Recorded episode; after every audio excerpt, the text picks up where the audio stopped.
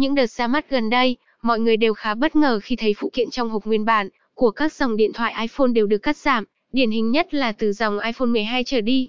Tuy nhiên, có một sự thật là từ đời máy iPhone XR, nhà táo đã bỏ bớt các phụ kiện đi kèm trong hộp máy mới.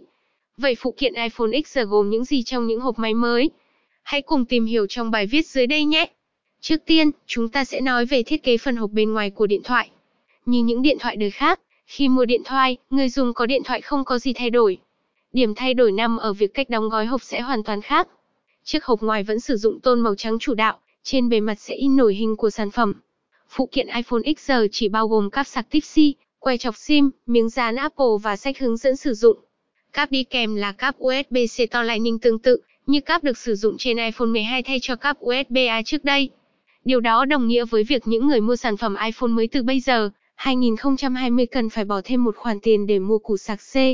Có thể thấy, bài viết trên đã cung cấp đầy đủ những thông tin cho câu hỏi phụ kiện iPhone XR gồm những gì mà bạn có thể tham khảo.